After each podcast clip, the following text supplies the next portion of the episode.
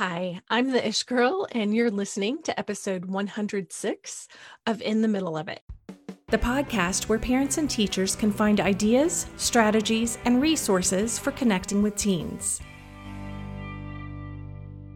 Hey there, I'm Amy, also known as the Ish Girl, and I am so excited to welcome you guys here with me today.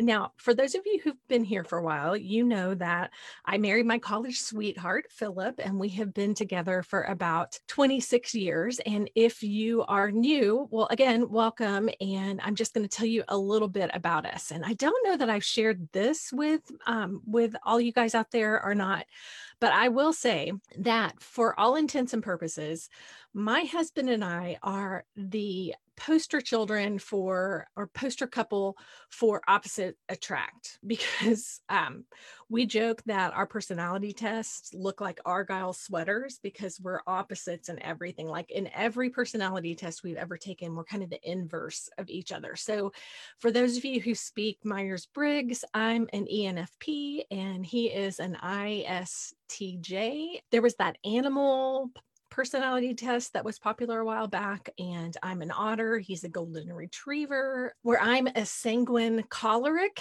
Um, he is a phlegmatic melancholy. I think that's what those are the four things on that on that particular test. I can't remember what it's called. Where I'm talkative, he's quiet. In fact, my family joked that they never actually heard him talk until well after we were married. Like he was very shy um, whereas I'm very outgoing and I'm an optimist. He's a pessimist. I'm fly by the seat of my pants, spontaneous, and he is, I would say, plan. He plans for every contingency, solid, like steady that way. So it has been a really good thing. I think we balance each other out really well. Where I tend to jump into things, he's a little more cautious. Where he tends to get stuck and not want to move forward, I help motivate him to start. So it's it's just been a really good thing. But as you might imagine, after 26 plus years of marriage, it has caused some friction along the way. But a funny thing has started to happen. The longer that we're married, the more it's like we're we're moving from our opposite ends of the spectrum towards each other. Now I wouldn't say we've met in the middle yet because we're both still very different, but I would say he is definitely more outgoing. In fact, after last night's game, I was laughing because he was talking to the people around us. And I'm like, man, you've changed so much from when we first got married. And we were laughing about that together. But I would say one of the greatest gifts that he has given me, as far as moving closer towards him on that spectrum, is his ability to be patient. Like he he is a man of the ultimate patience. And you might be asking, why am I sharing this with you today? The fact of the matter is that when you talk about student engagement, which is what we're talking about today, patience is a really huge factor. So stick with me and I'll explain exactly why. So, first, as far as student engagement is concerned, I have a couple of questions for you guys. Are you struggling with your students' level of engagement right now? And how much harder has online learning made middle school student engagement? And then the biggest question I have for you um, would be Are middle schoolers truly hard to teach? And I will say, as a middle school teacher, and I'm wondering, I, I'm betting that you guys have heard this too.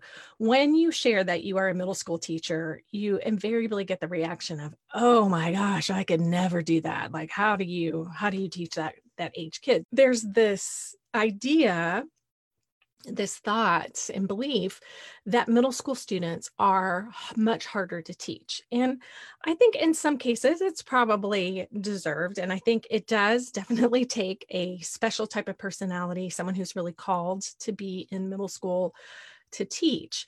However, I think that there's a lot more that goes into and, and our, our pieces of what student engagement can be and what it looks like. All right because if you are struggling with your student engagement right now and again i would say let's face it i'm i'm pretty much 100% positive that if you're not dealing with it now, you have in the past or you will in the future. I think it is kind of a given because you are in the classroom every day, every day, every day. And so there are just going to be some days where it's hard to engage the students. I'm really curious though, on a day to day basis, when it's not a, an unusual day like right before vacation or, or whatever, I'm curious what it looks like when you struggle with engagement does it seem to have that ripple effect where first maybe your students seem bored and disengaged and then misbehavior starts maybe passing notes or texting or chattering and, and that kind of thing. Or maybe it's like that scene in Ferris Bueller where the teacher is droning on and on and the kids are just completely zoned out. Um, that whole anyone, anyone scenario. Um, maybe you're frustrated because the lack of student engagement in, your classroom has really affected your pacing. And now you're overwhelmed and getting further and further behind on your curriculum because you're ha- you're having to to try to drag them along with you through the lessons.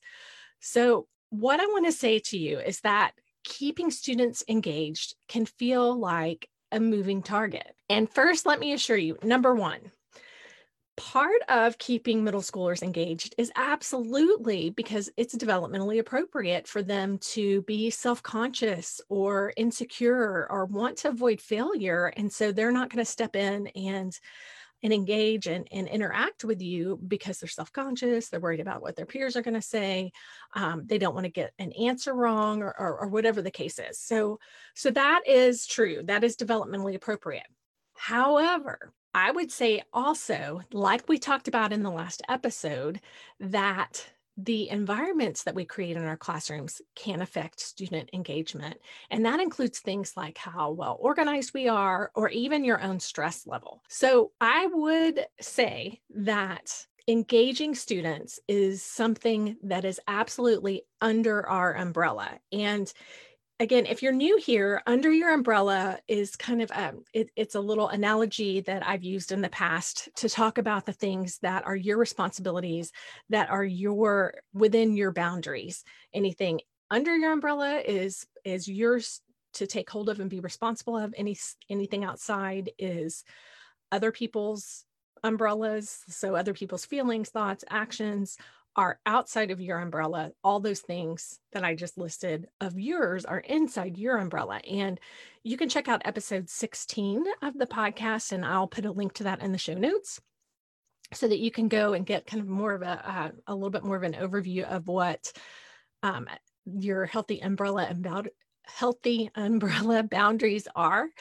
But again, I would say that student engagement part of that falls under your umbrella. You have a piece to play in that. So, those things, your environment, the stress level, all that, that affects engagement. But I would say that there is one thing that impacts engagement more than anything else in your classroom, and that would be your connection to your students.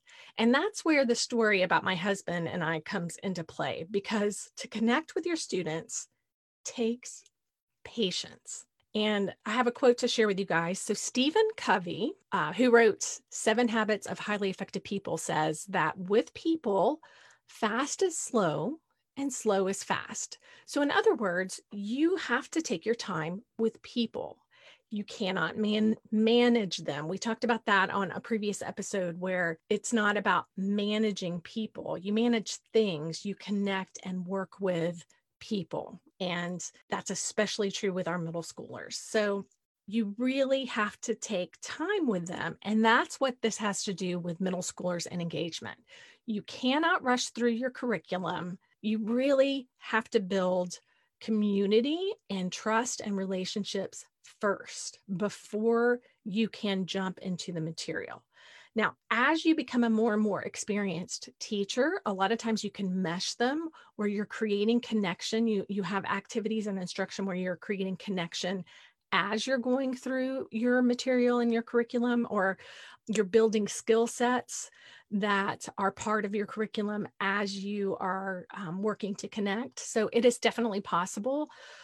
But I would say connection, even just activities for connection's sake, are important and crucial, especially if you want to be able to keep your pacing and and get through your curriculum, you're really going to have to build first. And the question might be here that is that really possible with middle school students? I don't know about you guys, but my class sizes were not tiny. And at the end of the day, with all of my class periods, I usually had close to 140 students. So, is it possible when you have potentially hundreds of students to create connection?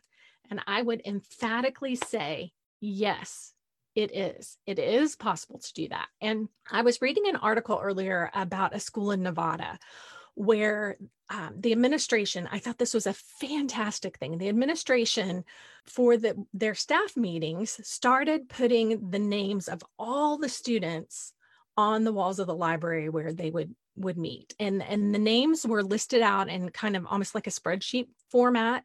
And there were columns and they would have all the teachers of the school go around and and put check marks around things that they they could say yes i have that. I have that knowledge. And they were things like oh um, do they know their this student's name and face? Do they know something personal about that student? Do they know um, the student's personal family story? Do they know that student's academic standing? And so they would go through, all the teachers would go through the list, they go around the room, and then they were able to see gaps where there were kids who maybe had fewer or no checks next to their name. And so they knew those were kids that they needed to focus on and be very intentional and deliberate about connecting with because as the principal states in this article he shared that a large part of their motivation for doing this was not only to increase their very low graduation rates,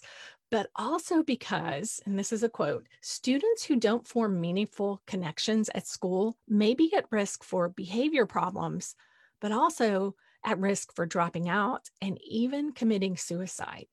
So since they've started, the school has started this, this project. It's a social emotional learning project they have increased their attendance rates and their state test scores, and their graduation rates have gone up 18%, and they've had fewer disciplinary infractions. Now, I would say that that very clearly points to more student engagement. You don't get those kinds of results unless your students are engaged. So, if you want to create more student engagement, you are going to need to have patience and you're also going to need to keep a few things in mind.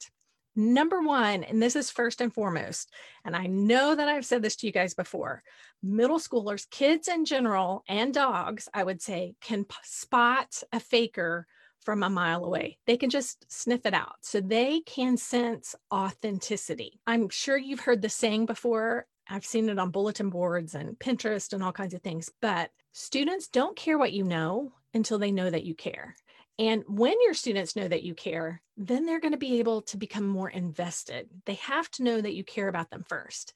And once they're invested in that way, then they're a lot more likely to learn. They're a lot more likely to communicate with you and talk to you if they feel like you see them as an individual, as a person. So, number two, it is beneficial to take time to have group discussions about their engagement. Now, I know that's really kind of meta. You're engaging them about engagement, but doing that can really help build relationships and engagement at the same time. So you're talking to them about what kinds of lessons are engaging for you? What have been the activities or things that you've done with previous teachers that really excited you and made you motivated to do the work or learn the information or whatever. So so just ask them.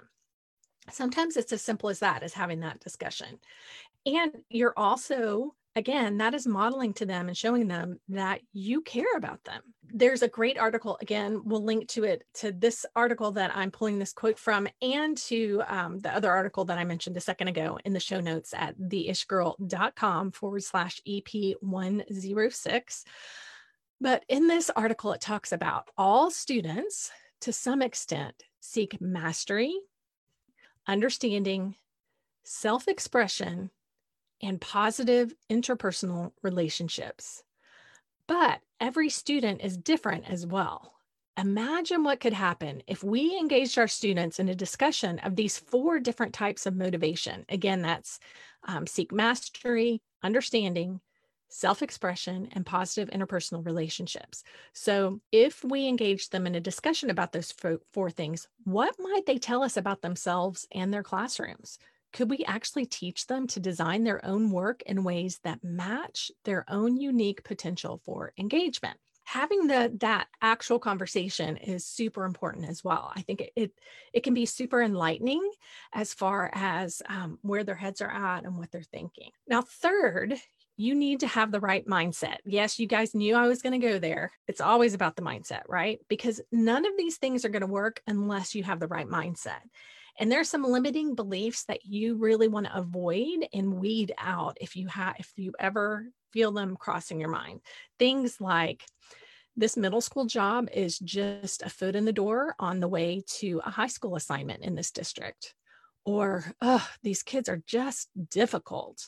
Or that kind of resigned, it is what it is. And I don't really have any higher expectations for them. This is just how it's going to be. Those are all things that are going to limit your ability to connect and to engage your students if the if that's your mindset the fourth thing is that you need a genuine curiosity and interest in your students. And this goes hand in hand with um, that authenticity piece. But again, students can tell if you are genuine or not. And what it might look like, it, of course, it's going to be different for every teacher and every classroom, but some things that I think are very um, universal as far as helping kids feel connected are things like having conversations that are about things other than the curriculum, calling your students by name, greeting them at the door, um, remembering the personal details that you share with them and also cultivating relationships with their parents. And that's something that we're going to talk about next week is parent communication and relationships. But but when you're connected with their family that is powerful as far as creating connection and motivating engagement and interaction because it is a it's a huge piece of them feeling safe and connected to you all right. And also doing things like giving them opportunities to communicate with you so that they can share things with you that aren't, you know, curriculum related. Things like you could have a physical or a digital Dropbox where they can share stuff with you. I know um, I was reading in an article, I think it's one of the ones that I'm linking to this week in my show notes where a teacher, I guess once a week, they would have a, it was like a, a, Friday family circle or something like that. And she would have students anonymously write compliments to, to each other on sticky notes, and then she'd pull them out of the box and read them. So things like that um, really go a long way in creating that connection and community which then leads to engagement. So, capturing your students' attention and really inspiring them to interact is truly an art and it's also a journey. And it's a journey that starts with connection. And before anything else, you really want to build those relationships. You really want to build that community because once your students, again, feel safe and cared for and accepted, they're going to be a lot more motivated to engage in your learning space. And that means you'll be able to transcend your role as a teacher to become a mentor. And teens need the adults in their lives to be their mentors. That is a drum that I am going to continue to beat over and over. Teens need the adults in their lives to be their mentors. And again, they can tell if you truly care about them and your job or not. And if you are genuine, you're showing genuine concern for them first as people and for their learning second. The learning is second. And it's it's very counterintuitive, I know. Again, they don't care what you know until they know that you care about them. And then once you can get into that space where they feel cared for and connected with, that's when the learning can really take off and the engagement can really take off. Now, this is not an easy or a quick process, right? It's simple. It sounds super simple, but simple is not easy. So, just because this works doesn't mean that it happens overnight. It's something we have to practice over and over and over again. And it's a skill that we can develop and learn as we go along. Because once you have different strategies and activities to connect, um, you can refine them and go over and over them again so that um, it is leading to the engagement. Now, if that is something that you struggle with, or even just something that you want to refine more, I would love to help you with that. And that is something that I am going to be talking about and sharing with everyone when I do my workshop in a couple weeks, the one that I've been talking about. And I'm so super excited about it. So if you are interested in that, I would love for you to go to theishgirl.com forward slash workshop waitlist and sign up to be on the waitlist so that you're first to know when that workshop is going to happen and when it drops and to get signed up for it. I would also say, oh, before I forget, for things like today with um, Facebook Live and for other fun behind the scenes kinds of things, I would highly encourage you guys to sign up for my weekly newsletter. Um, I'm actually recording this. If you're listening to the podcast on iTunes or whatever, I'm recording this live on Facebook. So if you are part of my super special people group of um, email subscribers, then you would know about that and you could watch live. And then also, I share things with my people who are on my email list that I don't share anywhere else. I feel like, again, you're my people.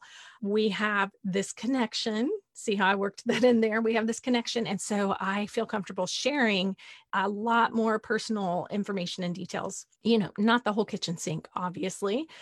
But I do feel like we can get a little bit more intimate because um, we have a relationship through email. All right. So definitely find the link to sign up for my weekly emails on my show notes. That's again at theishgirl.com forward slash EP 106.